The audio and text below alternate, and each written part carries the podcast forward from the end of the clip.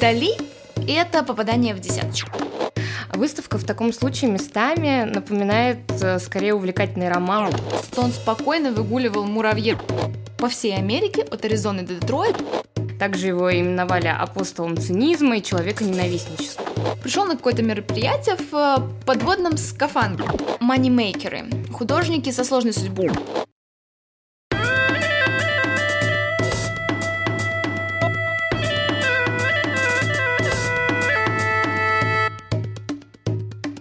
Мы решили откликнуться на ваши запросы и делать небольшие обзоры текущих выставок Москвы. И сегодня как раз такой подкаст. А, мы посвятили его одному громкому событию в музейной жизни Москвы, а именно выставке Сальвадора Дали, о которой вы наверняка уже слышали, и которая проходит сейчас в Московском манеже. Да, выставка продлится до 25 марта 2020 года, и этот выпуск подкаста Talk About Art будет небольшим. В нем мы расскажем вам немного о проходящей выставке, о том, как она устроена, поймем, от чего стоят такие огромные очереди в манеже, манеж и вообще стоит ли идти и смотреть эту выставку. Как всегда, иллюстрации к подкасту вы найдете в нашем инстаграме. Ток, нижнее подчеркивание, about art, ну и, конечно же, на самой выставке в Манеже. Итак, Музей Фаберже вновь на гастролях в Москве. И в этот раз он приезжает еще с более амби- амбициозным героем, на мой взгляд, да, потому как Дали это попадание в десяточку. Этот сумасшедший гений не оставляет равнодушным никого. Его либо, либо страстно любят, либо страстно ненавидят. О нем есть как и положительные истории, так и отрицательные, в отличие от Фриды, у которой, на мой взгляд, такой вот очень ну, грустный образ, да, потому что у нее была очень сложная судьба, и об этом кричит каждое ее произведение. Я начала с того, что сказала, что мой музей Фаберже приехал на гастроли. И это не оговорка, это действительно так. Музей Фаберже — это петербургский музей, расположен на Фонтанке. По названию понятно, что музей специализируется на экспонировании и хранении ювелирного искусства, а в частности знаменитых яиц Фаберже. В прошлом году музей Фаберже гостил в столице также три месяца и показывал еще одну популярную художницу Фриду, а заодно и его, ее возлюбленного Диего Риверу. И Фрида, и Сальвадор Дали художники, так наз... как их называют в профессиональной среде, манимейкеры, художники со сложной судьбой, Тяжелые истории, личности которых обросли легендами. Они интересны широкой публике, а не только профессионалам. И выставки таких художников, конечно же, всегда коммерчески успешны. И перед нами пример выставки, которая в профессиональной среде, да и не только, называется выставкой блокбастером. Возможно, вы слышали этот термин. Это проект, который привлекает, как и фильм блокбастер, огромное количество посетителей. Итак, музей Фаберже привез к нам выставку не не из собственной экспозиции, как можно было понять, да, а так называемую путешествующую выставку. Эта выставка подготовлена определенной институцией, музеем или фондом, которая, а, которая эта институция, да, этот музей, сдает ее как бы в прокат. То есть это не научная выставка, а вот такая вот музейная франшиза, можно так сказать. До нас вот эта вот выставка Дали в идентичном составе была выставлена в музее Монако. А, например, а, выставка Фриды Кало, которая была у нас в прошлом году, до нас была э, на гастролях по всей Америке, от Аризоны до Детройта, ну и вообще, в принципе, исколесила почти весь мир. Можно сказать, у нее было мировое турне. Э, и на самом деле удивительно было мне вот сегодня с утра смотреть фото с этих выставок. Они все, ну, невероятно похожи. Похожи по форме организации и, конечно же, по оформлению и репрезентации материала. И вот здесь как раз хочется немножечко рассказать о том, как она, в принципе, устроена. А, и Здесь можно немножечко поговорить о том, какие способы вообще построить из хаотичной кучи произведений искусства, которые музей может предоставить, а, будь то картины, рисунки, скульптуры, а, более-менее какого-то цельного повествования. А, среди таких способов можно выделить наиболее простые и популярные. Например, можно рассмотреть главные темы в творчестве художника, а можно выделить основные хронологические периоды. Этот второй вариант, именно хронологический, и называется ретроспектива. И именно ее, ретроспективу Сальвадора Дали, мы можем увидеть сейчас в Манеже. А в каждом новом зале вы видите новый этап, а, который идет один за другим. Ретроспектива — это та же биография. Сначала ранние годы, здесь часто говорят о семье художника, о рождении его интереса к искусству. Потом идут годы самоопределения, поиск собственного стиля. Дальше зрелые годы и так далее. В чем плюсы такого формата выставки? А, во-первых, это возможность увидеть художника и его путь как-то ну, совершенно другой страны, которого вы знали раньше всего лишь по двум-трем картинам, а теперь вы можете увидеть, э, собственно, все, чем он занимался в жизни, а, понять, как он пришел к тому или иному характерному для него образу. А во-вторых, в чем плюс такой ретроспективной выставки. Именно на ней вы можете узнать о личной жизни художника, о его семье, друзьях, коллегах, возлюбленных. Выставка в таком случае местами напоминает э, скорее увлекательный роман, который можно прочитать от начала и до конца всего за пару часов.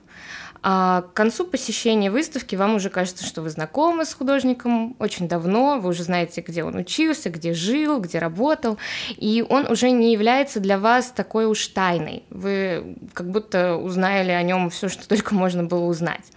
А, хотя, конечно, такое невозможно за такой короткий срок. Какие же минусы есть у ретроспективных выставках? Выставок. А, как мы выяснили, для а, такого формата отбираются произведения художника, выполненные в разные периоды его жизни. То есть сюда могут попасть и всем знакомые шедевры, и незаконченные или незначительные работы времен обучения в художественной академии, например. А, конечно же, часто устроители выставки предлагают э, нам, зрителям, увидеть в этих ранних работах э, тот самый зарождающийся гений в его ранних каких-то попытках. Но на самом деле большинство таких произведений довольно посредственные зачастую а, и не являются выдающимися, а лишь свидетельствуют о каком-то творческом поиске а, конкретного художника. А с другой стороны, на такие произведения, на такие выставки попадают работы из позднего периода творчества, которые на рынке тоже зачастую ценятся гораздо ниже произведений зрелого периода, если художник, например, жил много лет, как в случае с Дали.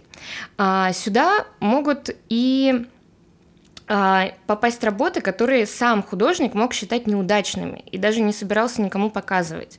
Но музеи, опять же, используют это и накладывают на такие вещи ореол загадочности определенной, рассказывают нам а, о заново открытых работах, показывающих нам художника с какой-то необычной стороны, с которой мы его еще не знали. В общем, подводя итоги минусом, ретроспектива часто представляет нам, если вспомнить сказку про Золушку, к примеру, а, бобы смешанные с золой. А отделить одно от другого приходится уже нам, самим посетителям выставки. А, что касается музея Фаберже, что он добавляет к этому формату ретроспективы? А, он, в принципе, довольно такой сухой, ну, простой довольно-таки. А музей старается оживить такую выставку, сделать ее более интерактивной, на случай, если посетитель заскучает, когда не увидит тех шедевров, за которыми он шел и честно стоял в очереди на морозе. Об очередях мы тоже еще поговорим. А для этого создаются новые арт-объекты, вдохновленные а, другими работами, образами Дали. Например, его автопортрет с жареным беконом, который вообще-то картина, а, и здесь в данном случае представляется как звезда этой выставки. Его а, галеристы, музейщики превратили в скульптуру, которая встречает народ еще на улице, пока не стоит в очереди. Уже внутри а, появляются не менее загадочные скульптуры кораблей с глазами, тоже с картин Дали, или рояль, наполненный водой. А что это? Продолжение идей самого великого сюрреалиста или больше дешевый кич тоже решать приходится нам самим. Да, и я бы хотела еще добавить вообще, а, скучать вам на выставке не придется, потому как вы постоянно будете переключаться от самых разных форматов новым. В залах картины ярко подсвечены, создается впечатление, что ты смотришь будто не на живопись, а на экран смартфона, и мне кажется, это очень хорошо отражает чаяние современной эпохи. В самих залах экспозиции два зала с фильмами, точнее, один зал с двумя фильмами. Один из них это черно-белый фильм испанского режиссера и Дали, э, сюрреалистический. Другой это фильм э, короткометражный, мультипликационный, выпущенный в 2003 году компанией Walt Disney. А, пока Дали жил в Америке, а, он успел поработать с Уолтом Диснеем и с компанией Уолта Диснея, да, и задумал, э, ну, невероятный сюрреалистический мультфильм. Как всегда сдали бывают, чеки превышали, точнее, сметы превышали реальные объемы средств, и всю эту историю замяли, э, но в 2003 году его все-таки по каким-то первоначальным раскадровкам сделали, однако вопрос открытый, сколько же в этих раскадровках изначального замысла дали.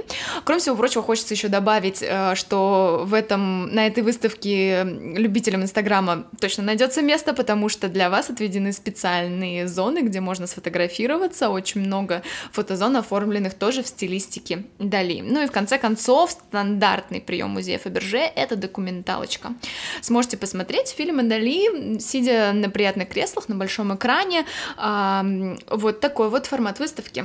Сама выставка устроена так вообще, чтобы люди задерживались на ней немножечко подольше. Для этого есть эти фильмы, которые, пускай и частично, но все же все захотят посмотреть. Ну и, конечно, главная фишка манежных выставок от музея Фаберже.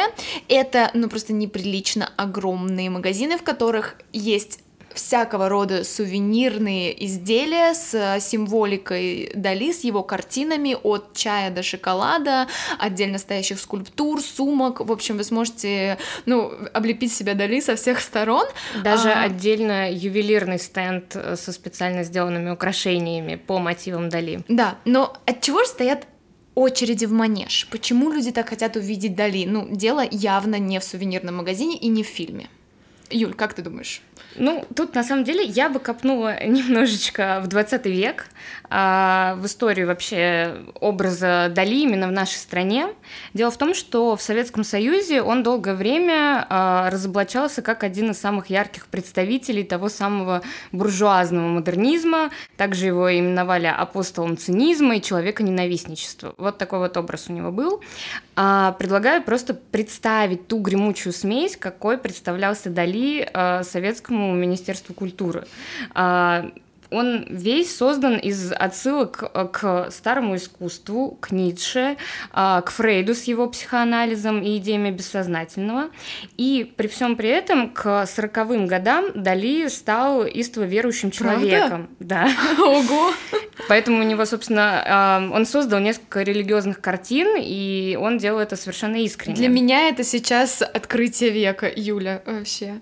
Да. А, ну и, конечно же, его эпатажное поведение, то есть прогулки с муравьедом, дикий кот оцелот в качестве домашнего животного. Я думаю, фотографии эти мы тоже покажем. А, все это, ну, совершенно не вписывалось в ценности советского человека, по мнению государства, а потому активно табуировалось. Поэтому долгое время о Дали было мало что известно в нашей стране, и только к 90-м годам ситуация кардинально изменилась. А до этого темы религии, психологии психологии, они, конечно, интересовали советских людей и в 70-е, и раньше. А, существовали самоздаты, где на печатных машинках перепечатывались э, какие-то статьи, книги, случайно попавшие на страницы каких-то журналов. А, но все это было делом подпольным. А, вот, например, личная история. Моя бабушка узнала о Дали в своей художественной школе, но не на уроке, а в частном разговоре с преподавательницей, которая тайно хранила открытки с репродукциями Дали. То есть узкий круг людей знал о нем, а, видел репродукции, кто-то выезжал за границу, видел картины вживую, но сам символический смысл работ был, конечно же, для них скрыт.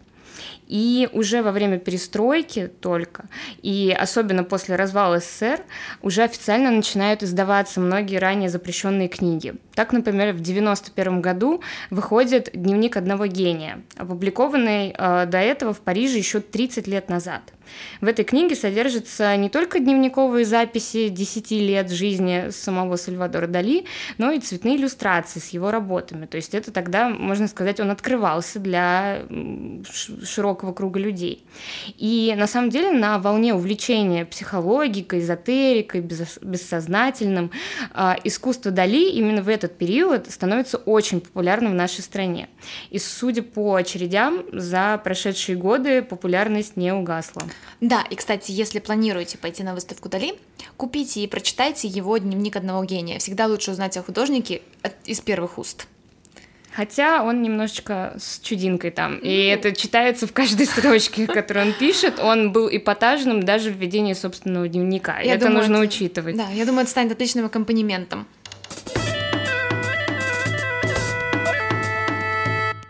Признаюсь вам честно, от искусства Дали я не пребываю в диком восторге, но Дали мне очень интересен как невероятно талантливый имиджмейкер и мастер эпатажа. Ну, думаю, для всех не будет новым фактом, что он спокойно выгуливал муравьеда по Парижу, мы, кстати, это обсудили, я не шучу, наберите в интернете. Дали муравьед, там потрясающие фото, как он поднимается со своим питомцем на поводке из метро на фоне кованого павильона э, парижского метрополитена, который был сделан еще в начале начале века Гектором Гемаром. Ну, потрясающие просто фотографии и потрясающий контраст разных эпох.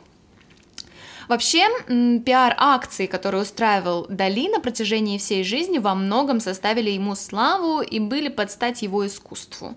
На самом деле, это были очень продуманные пиар-стратегии, о которых серьезно написано не одно исследование э, в соответствующей сфере, да, и э, в тот же самый момент эти пиар-акции были двусторонними. Он быстро очень оценил мощный потенциал медийного пространства, а в начале 20 века и вплоть до 80-х годов к числу таковых относится печать, радио, телевидение, немножечко попозже да, появляется в широком масштабе, и он э, буквально каждое свое появление на публике фиксировал фото и видеосъемкой. Отсюда безумное количество фотографий Дали. Он приглашал репортеров, давал интервью очень охотно, писал и издавал книги, книги, альбомы с фотографиями и репродукциями своих картин также печатал. Он сам говорил, что одного таланта мало, нужно постоянно напоминать о себе и твердить всем о своей гениальности, чем он, собственно говоря, и занимался. И э, очень яркий пример тому, как он как-то раз, собственно говоря, пришел на какое-то мероприятие в э, подводном скафандре с логотипом, кстати, Mercedes-Benz. Отличный продукт плейсмент, я думаю. Все было бы хорошо, но он забыл подключить к костюму систему отвода воздуха. И в какой-то момент воздух, собственно говоря, в костюме закончился, и Сальвадор начал задыхаться. Хорошо это увидели его друзья и начали пытаться высвободить его из этого костюма. Это было не так-то просто, пришлось даже применить молоток молоток. В итоге все решили, что это был э, задуманный перформанс, да, своего рода. Ну, и на самом деле это не удивительно, потому что Сальвадор Дали, он чем известен своей фразой «сюрреализм — это я», и как он контрастировал по сравнению с своими друзьями-сюрреалистами. Он да. говорил, что он не только делает сюрреалистические произведения искусства, картины, скульптуры, как все, собственно, остальные сюрреалисты делали, а он живет сюрреалистически. Поэтому вот этого странного поведения, прогулок с с э, муравьедом по улице, э, вот этой драки со скафандром на лекции, это то, чего, собственно, от него ожидали, потому что он сам говорил, что он так и живет, и он должен смотреть на реальность, как будто это сон. Совершенно верно. А, вообще, Дали стал очень популярным после того, как во время войны они с Галой отправились в США, где Дали начал работать с самыми лучшими, самыми известными брендами. Мы уже упоминали компанию Walt Disney. А, в этот же момент он разрабатывает логотип Чупа-Чупса. Вообще, сотрудничеством с и рекламой он совершенно не кичился и не боялся потерять свою аудиторию, как сейчас делают современные блогеры. Стоит лишь вспомнить его шедевральный ролик с шоколадом Линд, когда он его кусает, и его будто и так и без того, да, живые усы начинают дергаться и шевелиться, видимо, от вкуса, от божественного вкуса этого шоколада. Ну, ролик шедевральный, обязательно посмотрите его в нашем инстаграме, толк, нижнее подчеркивание, about art. Ну и, конечно, если вы зайдете в магазин и увидите чупа-чупс, логотип на самом деле вот с тех лет, с 50-х годов практически не изменился. Да. То есть это дизайн а, как раз Дали, и он, собственно, предложил для этой компании этот логотип а, расположить немножечко в другом месте конфеты, не сбоку, а сверху. И это тоже во многом объясняет успех этой продукции и то, как э, бурно она все-таки выстрелила в тот момент. Вот такой вот кусочек Дали в нашей повседневной жизни. Обсудили Дали, устройства выставки. А стоит идти или нет, решать уже вам. А, важно, наверное, то, что Дали фигура неординарная и очень яркая. Какую выставку не сделай, люди пойдут. Дали это бренд и залог успеха. Это здорово, что люди все-таки стремятся к искусству. И вроде бы не так плохо, что музеи спрыгивают со своих пьедесталов навстречу зрителю, делают максимально комфортную для него среду, хотя нам, профессионалам, это порой очень не нравится. Мы специально не стали э, ничего говорить о конкретных работах, которые вы увидите на выставке. Если вы после этого разбора все-таки хотите туда пойти, то, пожалуйста, вы там сможете на них посмотреть, можете послушать экскурсию или аудиогид. Там, в принципе, эта информация э, в разных формах э, предоставлена вам. А мы на этом заканчиваем наш разговор и наш первый обзор выставки Дали, пишите нам, пожалуйста, если вам интересен такой формат, чтобы мы понимали, продолжать ли вам рассказывать о грядущих и идущих выставках.